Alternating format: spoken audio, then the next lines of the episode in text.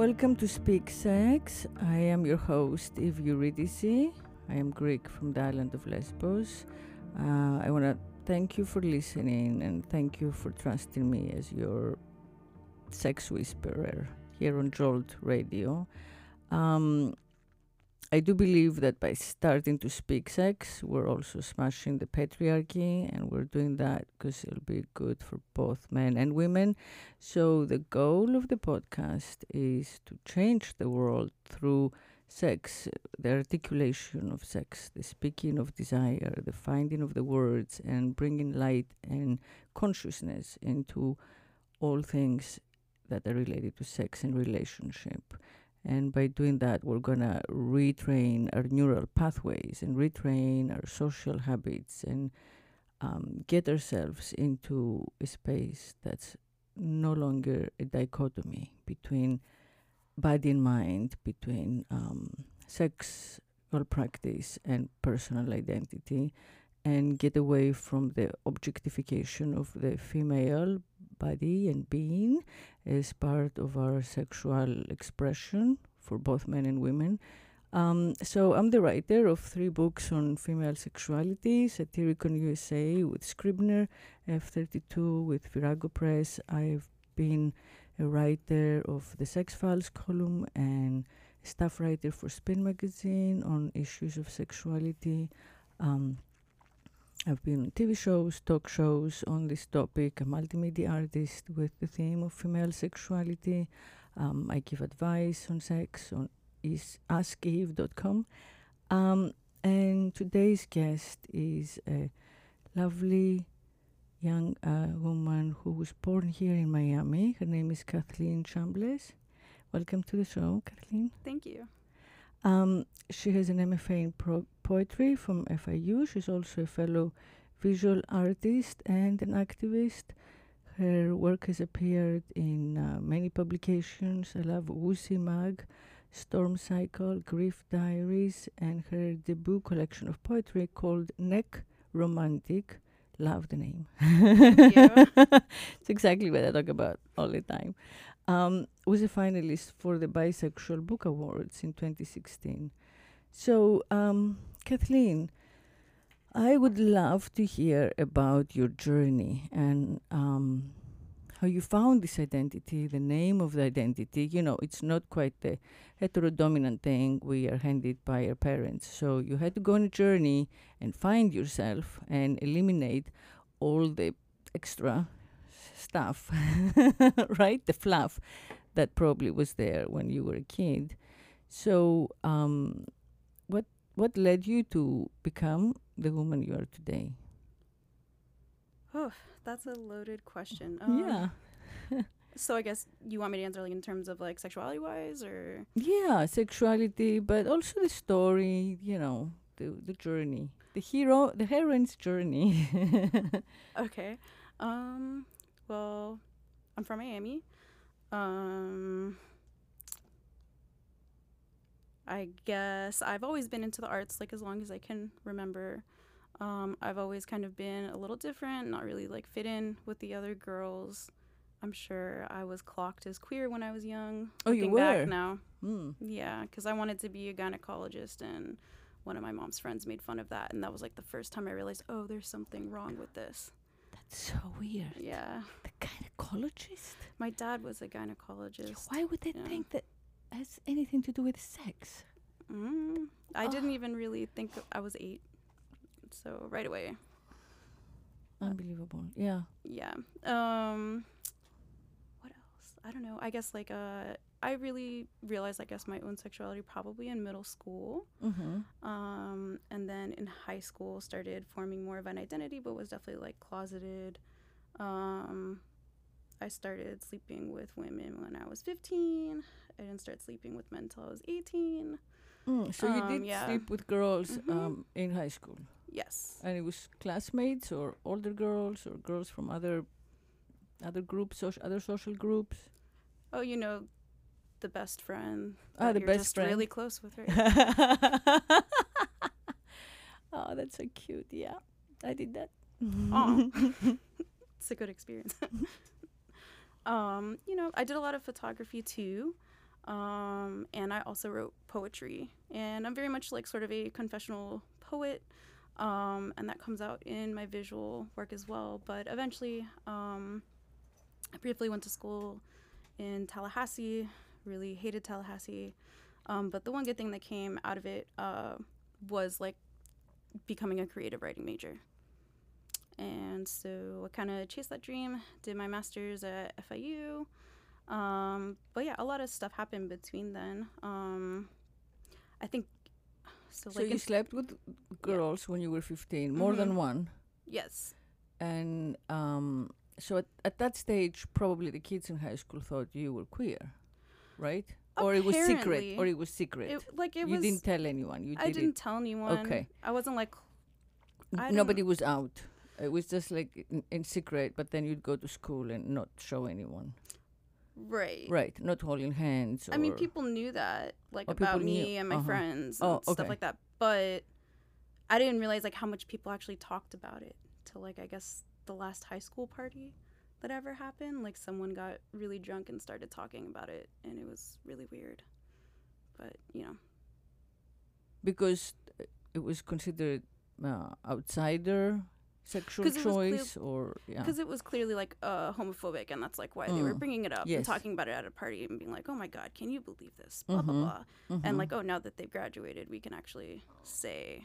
what we think about this wow kind of thing happen mm-hmm.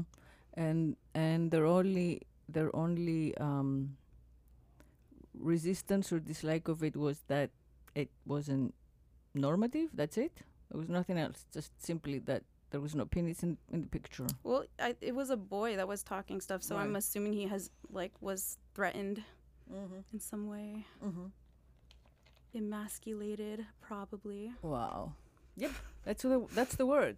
Emasculated. The idea that, you know, every everything you know leads to ma- emasculation. Is just not you know. There's like so much masculinity around especially in miami which is a heavily masculine town. Um so and then but then you did uh, have a boy male lover at 18 yeah. Uh-huh. How did that happen? You were in college and you wanted to try something? Yeah i just kind of wanted to get it out of the way oh, so it was kind of like give my virginity away. Well, I wouldn't have called myself a virgin. I had already had been sleeping with women, but I was just like, ah, why not? Mm. Okay. Yeah. So that's like pretty much that. Um, so you um, did. I'm just I'm sorry, but no, I, no, I no, love to fine. be literal. Cool. Go ahead. so you did quote unquote, and now I know this is a, a, poor word choice, but you did lose your virginity to a girl, right? Yes. Okay, good. Mm-hmm. Sweet. Thanks. Um, and then um, what comes next? Um, well, I ended up, I guess, down at FIU, um, where I became a women's studies major with an English major. Um, but you know, I had some really great professors like Dr. Brandy Wilson at FSU who um, taught a lesbian lit class. And I think like once I had started reading books by like she showed us Valencia by Michelle Tea. like once I saw that I actually saw like representation of like girls like me, right? That like um like queer punk kids and it, it gave me like this sort of permission to write about stuff that I did not know that I could write about or that there were voices like that and that they were, you know, acceptable and not only that, just loved. You yeah, know? That's great. So I learned that, um, I guess in undergrad. Um, and then grad school, I had moved into a queer punk house or anarchist uh, collective. Um, I lived there about like five years and I don't know, it was that really like opened me up like sexually and like helped me, I guess, in a lot of ways become just open with who I am, um, realize that I'm more like polyamorous.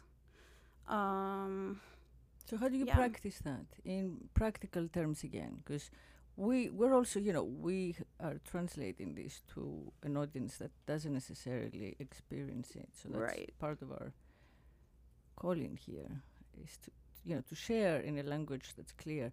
So how do you practice that polyamorous? How does it how does it work for you? Um, I mean, I think it's like different with every yeah sort mm-hmm. of situation. Mm-hmm. Um, have a primary partner and then maybe other partners. But I feel like everything, the main key is like communication Mm-hmm. and talking about it. mm-hmm. Um, I haven't really done the thing where you try to like find someone if you already have a primary and you do the whole like looking for your unicorn thing. Like I don't, I don't mess with that too much. Um, but yeah, I, I try to be like open and honest communication.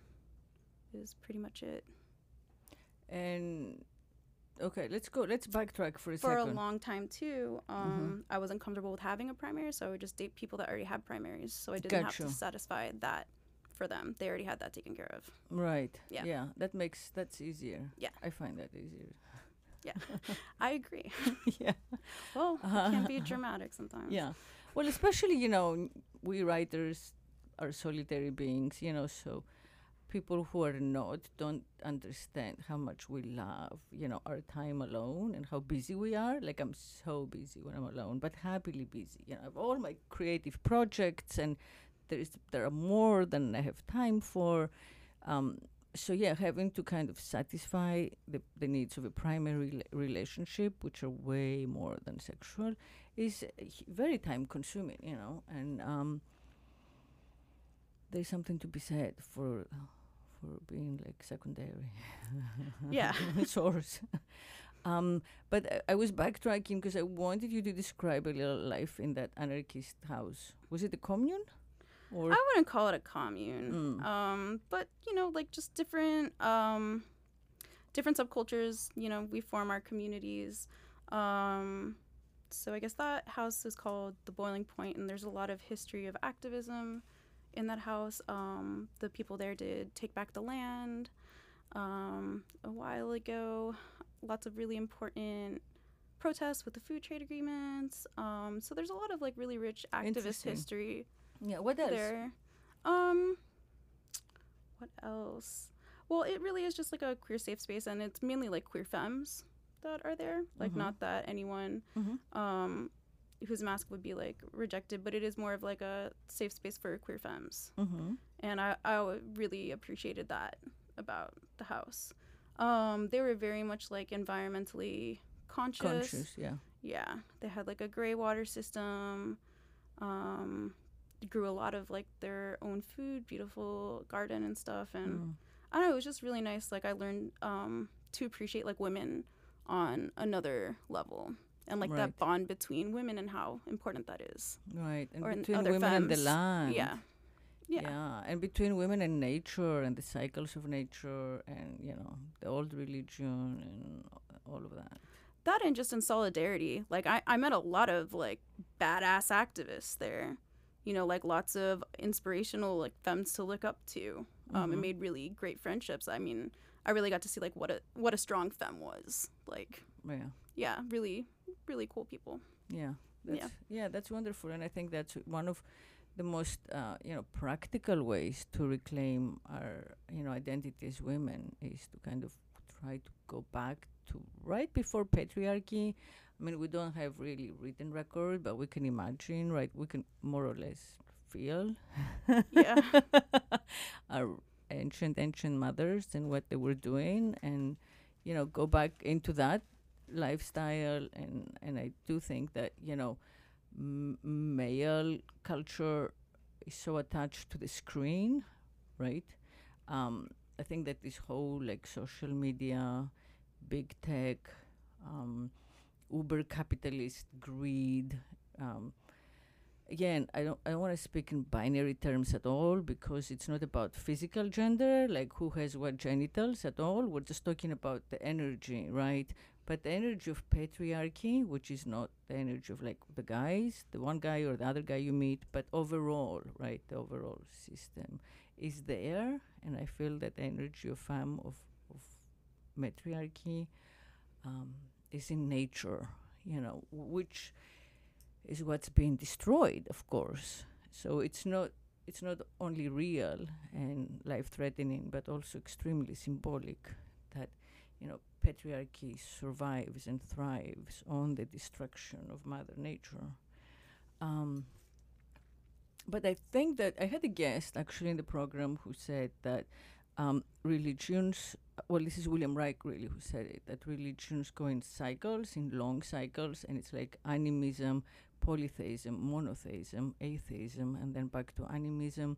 So there is a sense that we're going back to animism, which is the you know nature religion, and one way or another, um, whether because we choose to or because we're forced to by the environmental conditions, we're gonna go back, you know, closer to nature in our ways, in our faith, um, you know, in our understanding, because you know, big media has pushed us so far away from it, you know, that um, we have a craving for it, just to, to, balance all the time we spend on the computer, on the phone, on the uh, you know watch, um, in front of the TV, you know, all of that. I feel that more and more people just need that balance. You know, it's like visceral. Um, you know, and for me, like the podcast is one of these experiences where we offer something that's real and visceral and raw, and you know, you cannot like get an app and filter stuff. um, luckily, yeah. So um, so what other um okay so let's go back i mean i'm trying to weave sex into this other sure. conversation but i find the other conversation very interesting um, so i'm going to say something else as it comes to me one of the reasons that um, i started the podcast is that i started writing a lot after me too uh, for that first year. I was just obsessed. I stopped what i was doing uh, you know in my creative work. Couldn't go back to it. It was on, honestly like a consciousness changing moment because I had no control of what was going on. I had just so many thoughts, and what was coming to me was that no matter how feminist and femme I was identifying as, and always had, you know, I even went through a period where I was a post feminist. Um, the language that I worked with was male. It was created by patriarchy to enforce and support its overall system, and that's the only system we know. That's all we have. Uh, the you know, I mean, the laws, um, the the the care, the you know, the all the customs, um, both m- the moral as well as you know practical ways that we have are all supporting that patriarchy system. Um, there is no alternative. You know, there there is really no space otherwise. So I realized that my sexuality, which I had thought was very, you know, femme strong, um, was actually staying still within the male lens, and I was looking at my body and objectifying it myself and getting off of that in a kind of a porn way because that's all I, I knew to get turned on. And in a sense, I was like pimping myself for my own pleasure. And by pimping, I don't, okay, there was no money involved, luckily. I'm, I'm very conscious of like provider sex and its ills. um, but that's why I, you know, I suddenly realized that I was a participant in this whole thing, and um, and there, and perhaps there was no other way. I definitely myself hadn't experienced another way because so you know I felt like um, you know a turncoat, an informer or something. So I tried to put that in words that were not the words we were given, right, and found it so difficult. So one of the reasons I started these conversations on the air was exactly that to just get testimonies and testimonials to this experience of where do women fit and what we, you know what's women's language women's sexual language women's sexual practice um, you know how we can make space for ourselves okay mm-hmm. that's interesting um, well i guess like my experience with uh, me too movement is kind of different. Um, so I mean, I, have always been part of like punk and activist communities. So I had actually um, called out a person who was really uh, I was in an abusive relationship with whatever assaulted me, all that great stuff. Um, who was then sorry in I'm a really so no no no no no I get it like um in a really well known punk band. So um, I don't know. It just got to the point where I was sick of everyone worshiping a terrible rapist asshole. Misogynist. So pig. misogynist, yeah. Mhm. So whatever. Um, I did a call out anonymously, and like in punk and activist communities, this was really common, and like how people get their forms of justice, um, and to ask for accountability instead of like working with the police, you Mhm. know. So I did that.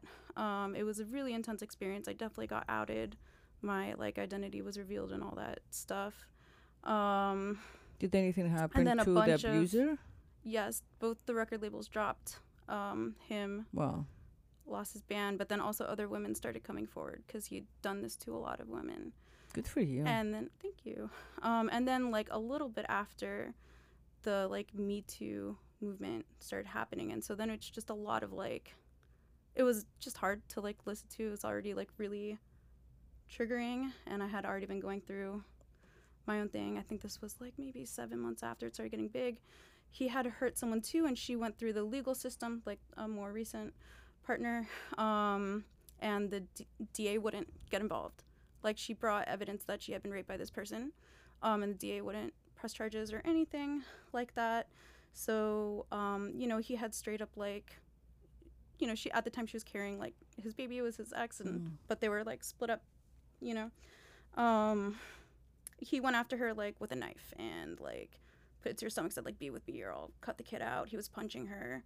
There were luckily two witnesses to call the cops, and like otherwise, who knows what would have happened, you know? And they were there and like helped keep her safe. But all he got was like probation, Unbelievable. and so she was hella pissed, rightfully so.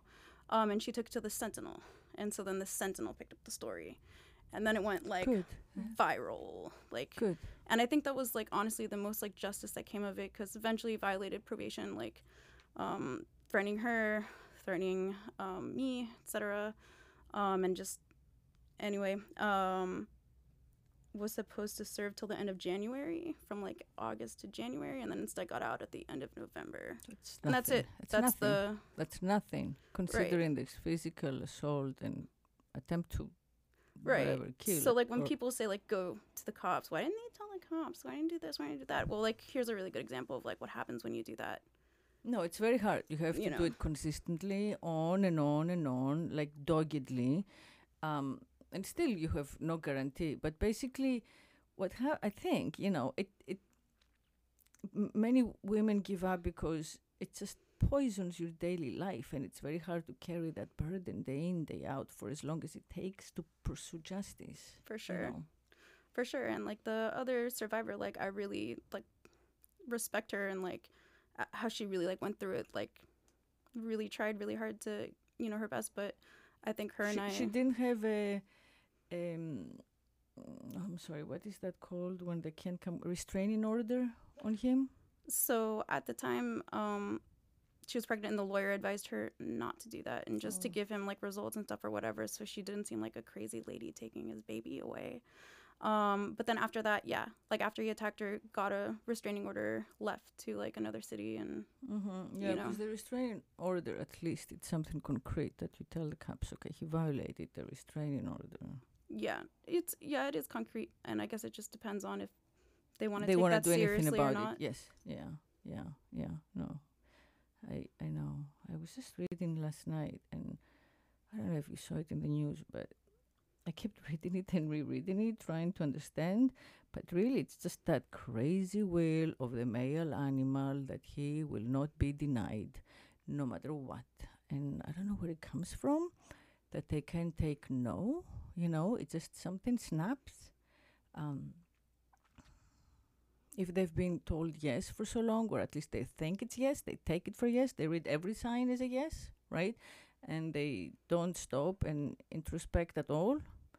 And they just go by this kind of like will or greed of the conqueror. I'm not quite sure what it is, but I was reading the story about this girl, I think in Virginia, and she's 14, and she was communicating online with a man who's in his late 20s or well, 26, something like that, in New Zealand.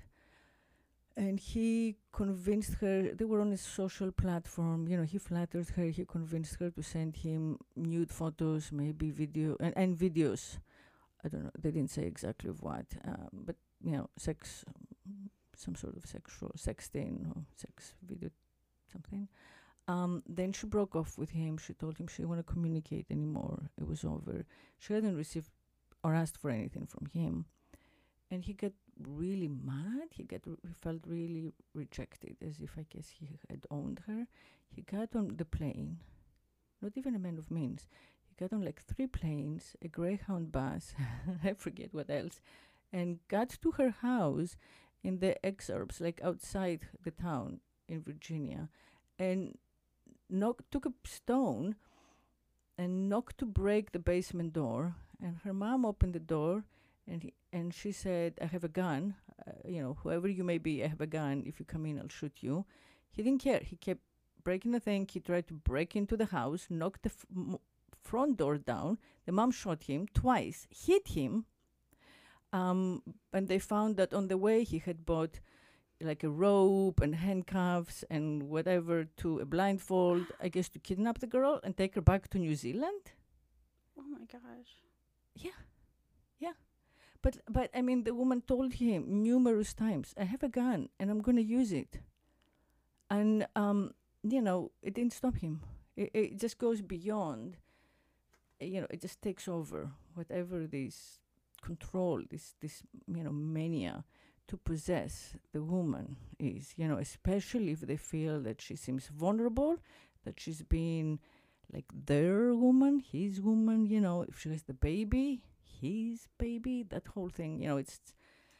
Um, but I think that these days, because we finally have DNA testing, so every man can actually know if he wants to, you know, like clear patrimony, you're the father, you're not the father. A lot of this like crazy possessiveness, you know, can subside. um, if we if we women, you know, work on it, work consciously on it, you know, and and we just can't give them the pr- impression that they own our soul. I think that's, you know, we can't. We have to hold something back for ourselves. Yeah, I mean, I, that's interesting what you're saying, and I think it goes back to the right of like women as property and like possessions to own and that male entitlement over female bodies. Like the last one of the last like um marital like rape laws I think was like enacted finally in like the 80s in Louisiana was like the last one. And the defense had tried to say like, well, his wife's his property, so she's not really, cannot, know, cannot be raped because they're married. yeah, exactly. Um, and that that was like the last time that was like obviously not admissible, and so that was the last like case actually.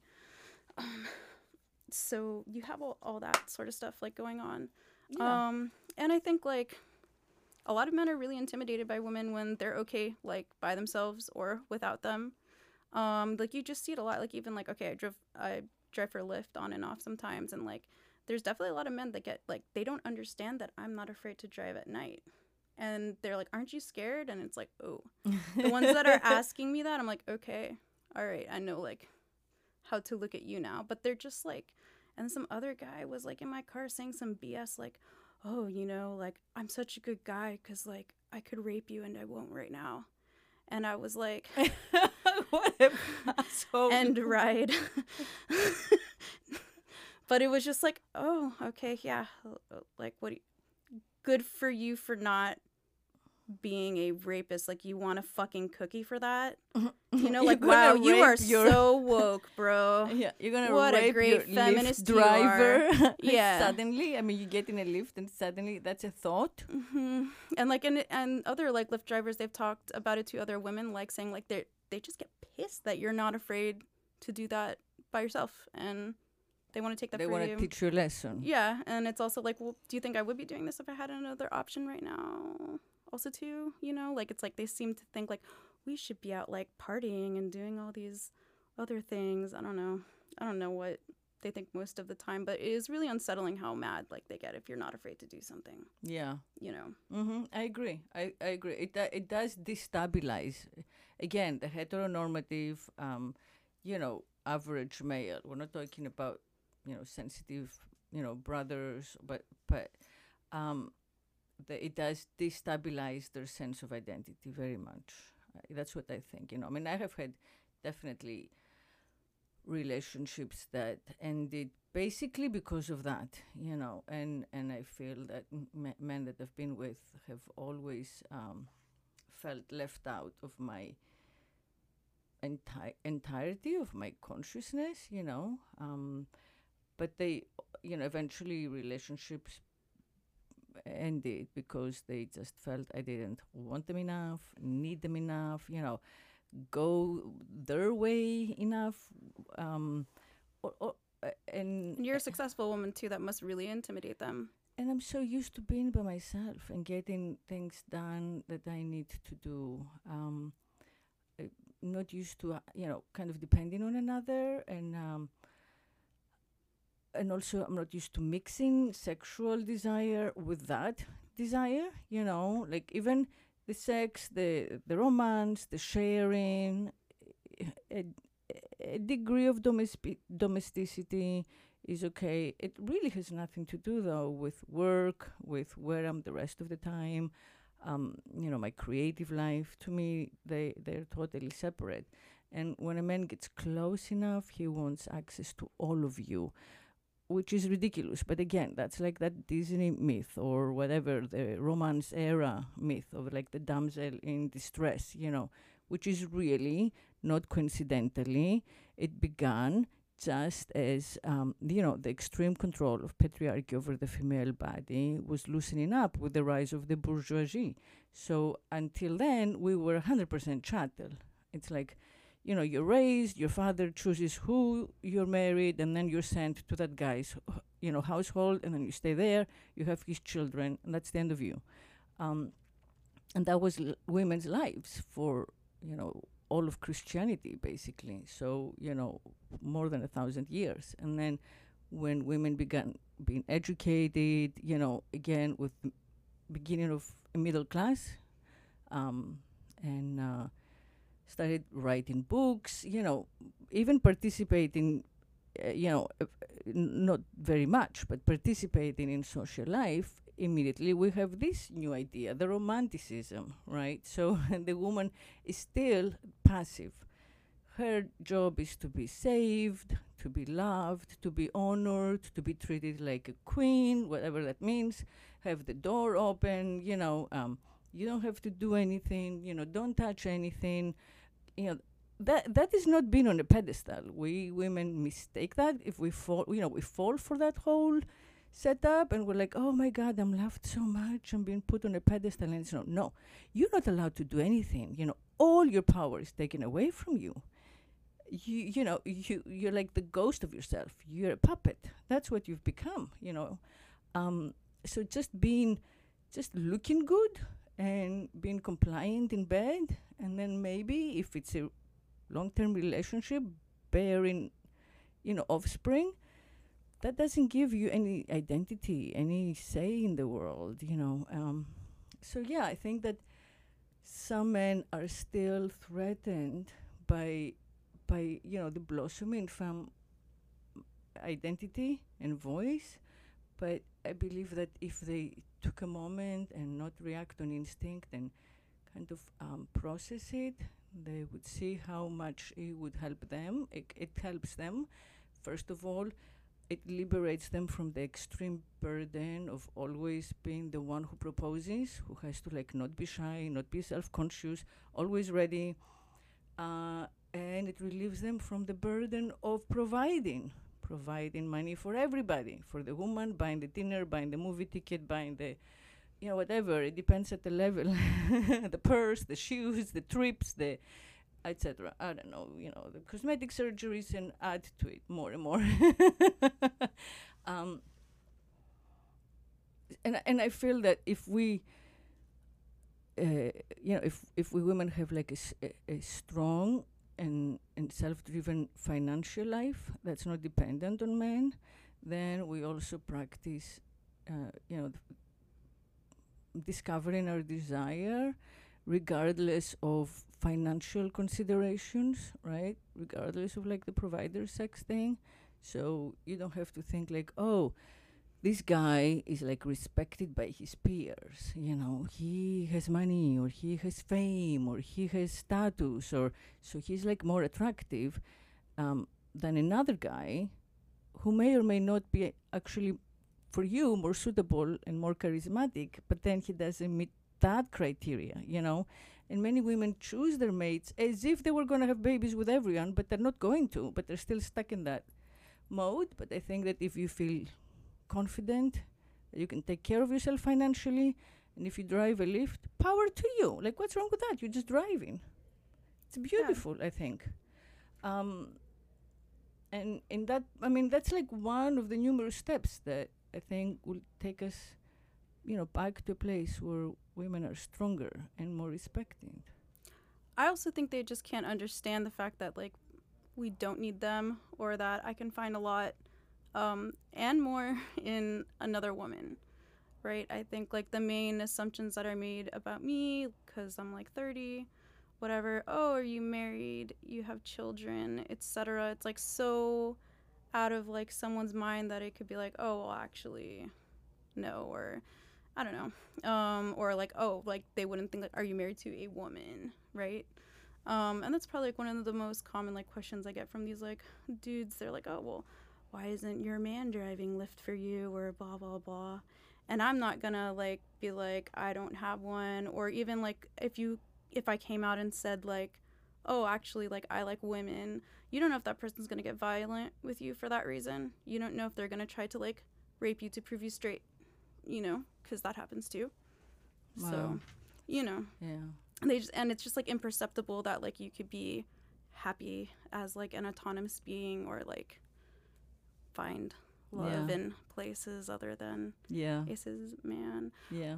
Yeah so there's there's that so how do you compare since you've been with both how do you compare the feeling of being with a woman how, how is it different um i think there's like a level of understanding between you know women that is just like not there between a man and a woman um, you have like a shared struggle and things that you're going to like understand more about each other that you can talk about more um, comfort each other you know you're going through it together mm-hmm. you know um, and so I think like there's that profound emotional aspect. You sex is definitely a lot.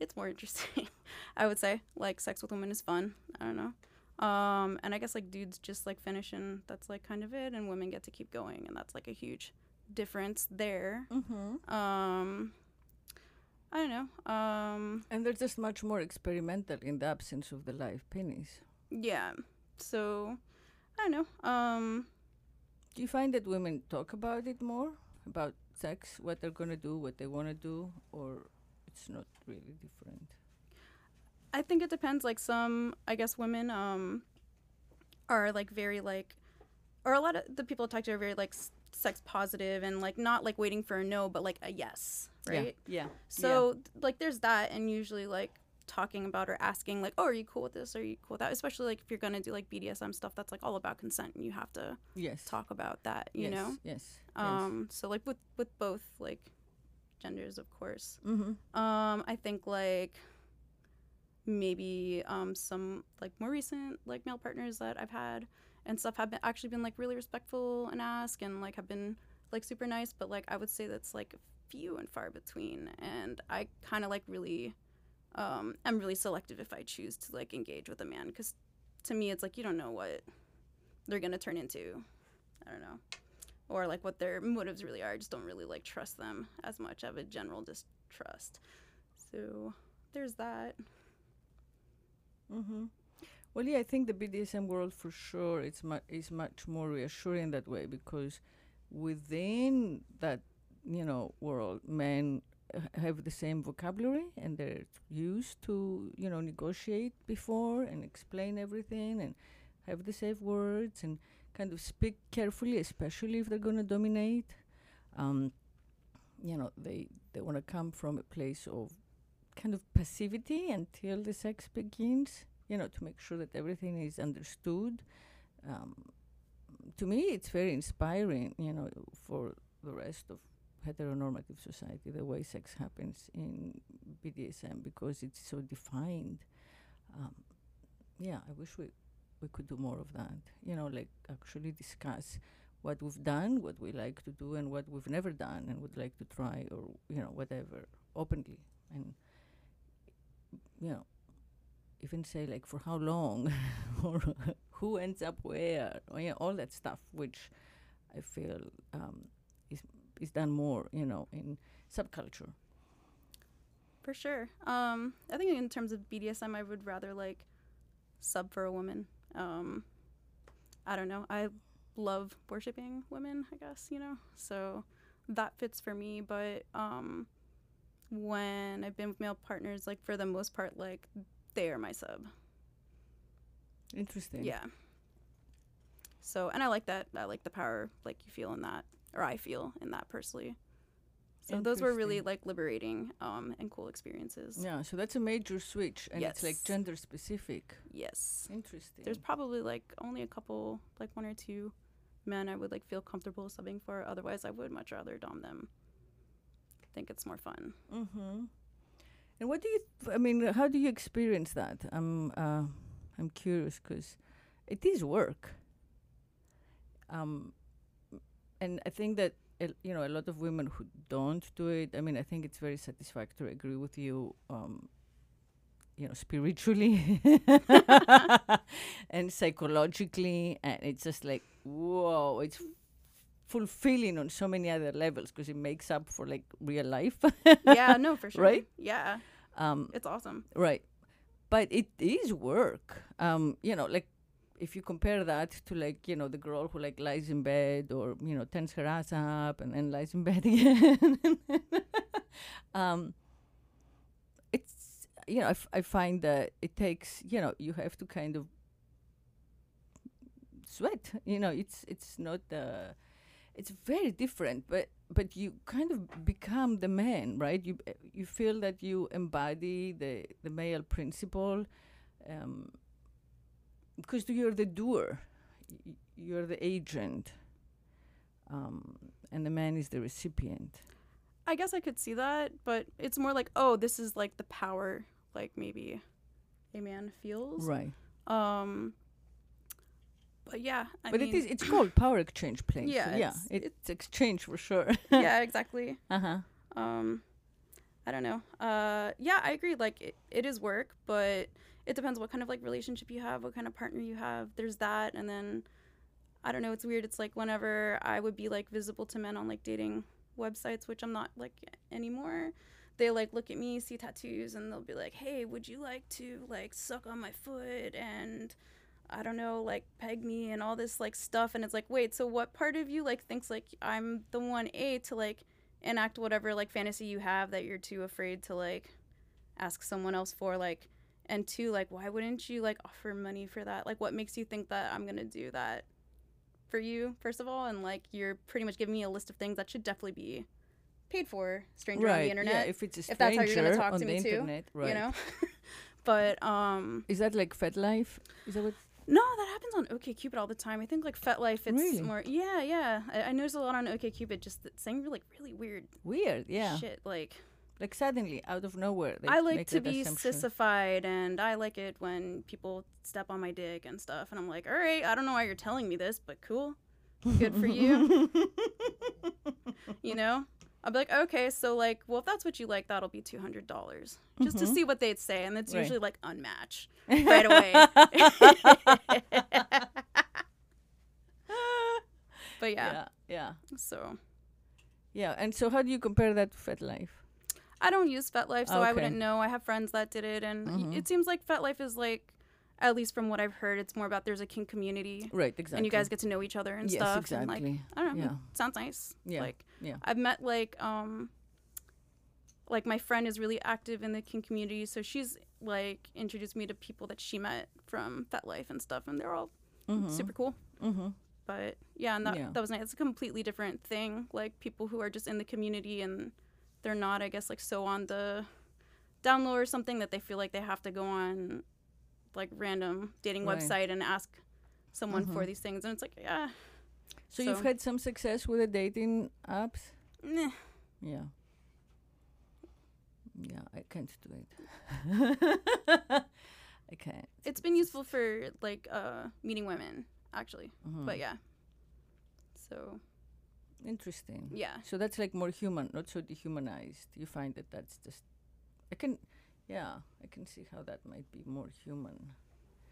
Because there is just less fucking translation needed, you know, when they are, you know, who they may be and what they're looking for. Right. Yeah. And it's always like kind of hard to know if the person's like, okay, is like this person just very much like socialized as typical um, female, where they're cool with like being like touchy feely and all those like stereotypical things, or it's like, oh, or is she like laughing and grabbing my hand because she likes me? And I guess like if you, you the dating website, like those sorts of things are taken out because it's never like really a good experience when you try to Right. when you read that wrong, So you read some that wrong, people yeah. are really not okay about that. Yeah. They're threatened. yeah. So, Yeah, so I guess I mean I'm I'm surprised that they are. You know, you think that they would be flattered, but yeah, yeah, you make sure that at least they are also looking for some queer experience. Yeah. yeah. Um, and you were saying what i- what are the s- hy- you told me about the hybridization hybridation. Um, I don't know if I'm pronouncing it right. hybridization? Yes. Okay. Uh, events that you were organizing or participating in. Can you tell me? Can tell, tell us a little more about that? Oh, okay. Yeah. Um so I ran like a queer reading series where we read like poetry, sometimes nonfiction stories or fiction. Um, I used to run it at the Stonewall Museum. I'd like to maybe get funding at some point and run that again. Um, but I, I used to, um, you know, have more like uh, readings with other like queer poets and writers. I think it's really important to make that space, you know, because our there's Mhm. so much like our Yes. voices aren't really heard or taken into account. Um, I don't know, and it's really nice to just like support each other, um, and like have a moment to like always like charge at the door. So I try to like make sure people get paid and stuff, and like it's you know I don't know, it's a good experience. Yeah. Yeah. Okay. Yes. So I want to close our talk with you reading a, a short poem of yours. I think that would be nice for a closure. Sure. So do you wanna? Do you have something that you can give us really quickly from your book? Totally. Um, so yeah, my book's called Necromantic. Mm-hmm. Um, you can either get it and Romantics in parentheses. You can get it on Amazon. You can get it on small press distribution. Um, I know which poem it is. I'm just finding the page. Okay, so this is called "On Dying Alone." Dying alone, alone with a cat, a cat with a witch, an old witch, alone with a cat. I will be that lady, the old lady without kids, without kids except the kids in the neighborhood. Kids in the neighborhood afraid, afraid of me. Me, I will be a dare, a double doggy dare on Halloween. On Halloween, I double doggy dare you to ring my doorbell. Ring, not on these fingers. These fingers made this house, this house blacked out, blacked out except for a candle in the attic window. The attic window, a red light, a red light to throw everyone off, throw everyone off. Adults think I turn tricks with those treats. What a treat to be that old puta bruja sucia, a puta bruja sucia with a shotgun in a rocking chair on her stoop. On my stoop with my cat, I purr, a purr to welcome the end of everything. So mote it be.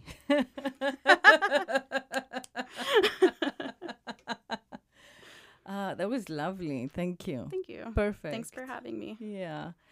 Okay, thank you for listening. This was another episode of Speak Sex. I'm your host, Eve Eurydice, and we'll be back next Friday. And until then, speak sex to each other. Ciao.